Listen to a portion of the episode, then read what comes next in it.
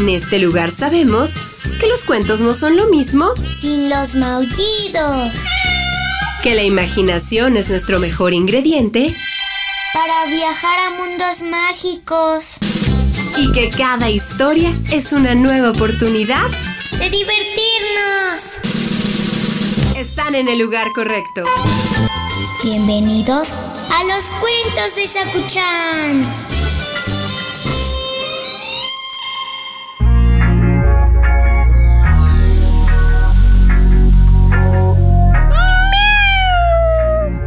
Hola, Sakuchan.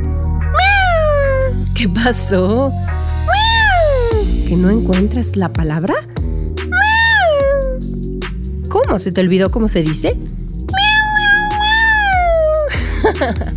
Esto me ha dado una idea. Ven, acomódate. El cuento de hoy se llama El reino de las palabras olvidadas.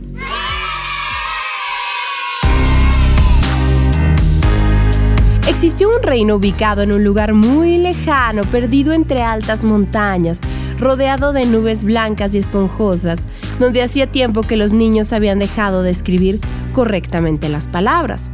Para ellos era una molestia tener que poner la H. No perdían el tiempo en colocar las tildes o en escribir mayúsculas tras los puntos y poco a poco habían olvidado por completo cómo se escribía correctamente. Las faltas de ortografía eran cada vez más graves, pero no parecía que le importara mucho a nadie. El gran sabio del reino veía que este era un problema sin solución.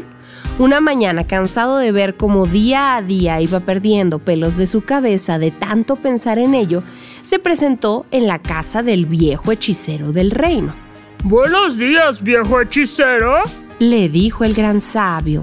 Buenos días, gran sabio. ¿Qué te trae por aquí? Le respondió animoso el hechicero. Vengo a pedirte ayuda.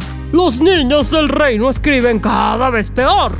Sus faltas de ortografía hacen daño a la vista. Mírame, tengo que usar gafas de sol para proteger mis ojos ante tanta incorrección al escribir. ¿Qué te parece si los castigo? Me llevaré muy lejos cada palabra que esté mal escrita de ahora en adelante. Diciendo esto, el viejo hechicero añadió en una olla a presión, con el fin de lograr un efecto inmediato, trocitos de papel y tinta, y con la ayuda del viento fue recogiendo todas y cada una de las palabras mal escritas y las dejó reposando y medio adormiladas en la nube más alta que encontró sobre el cielo. Y desde ese día, en el reino ubicado en un lugar muy lejano, los niños se fueron quedando sin palabras.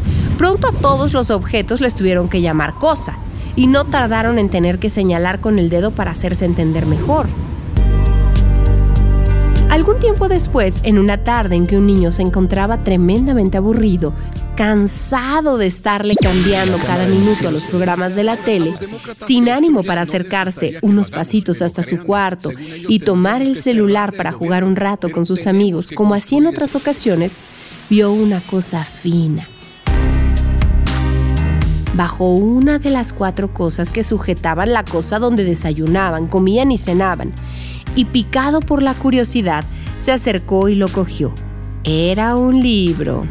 Sus padres lo habían usado todo ese tiempo para calzar la mesa. Nada más al empezar a hojearlo, sus ojos se vieron sorprendidos por palabras nuevas que el niño no tardó en usar en sus deberes del colegio, sus mensajes de WhatsApp y sus correos electrónicos.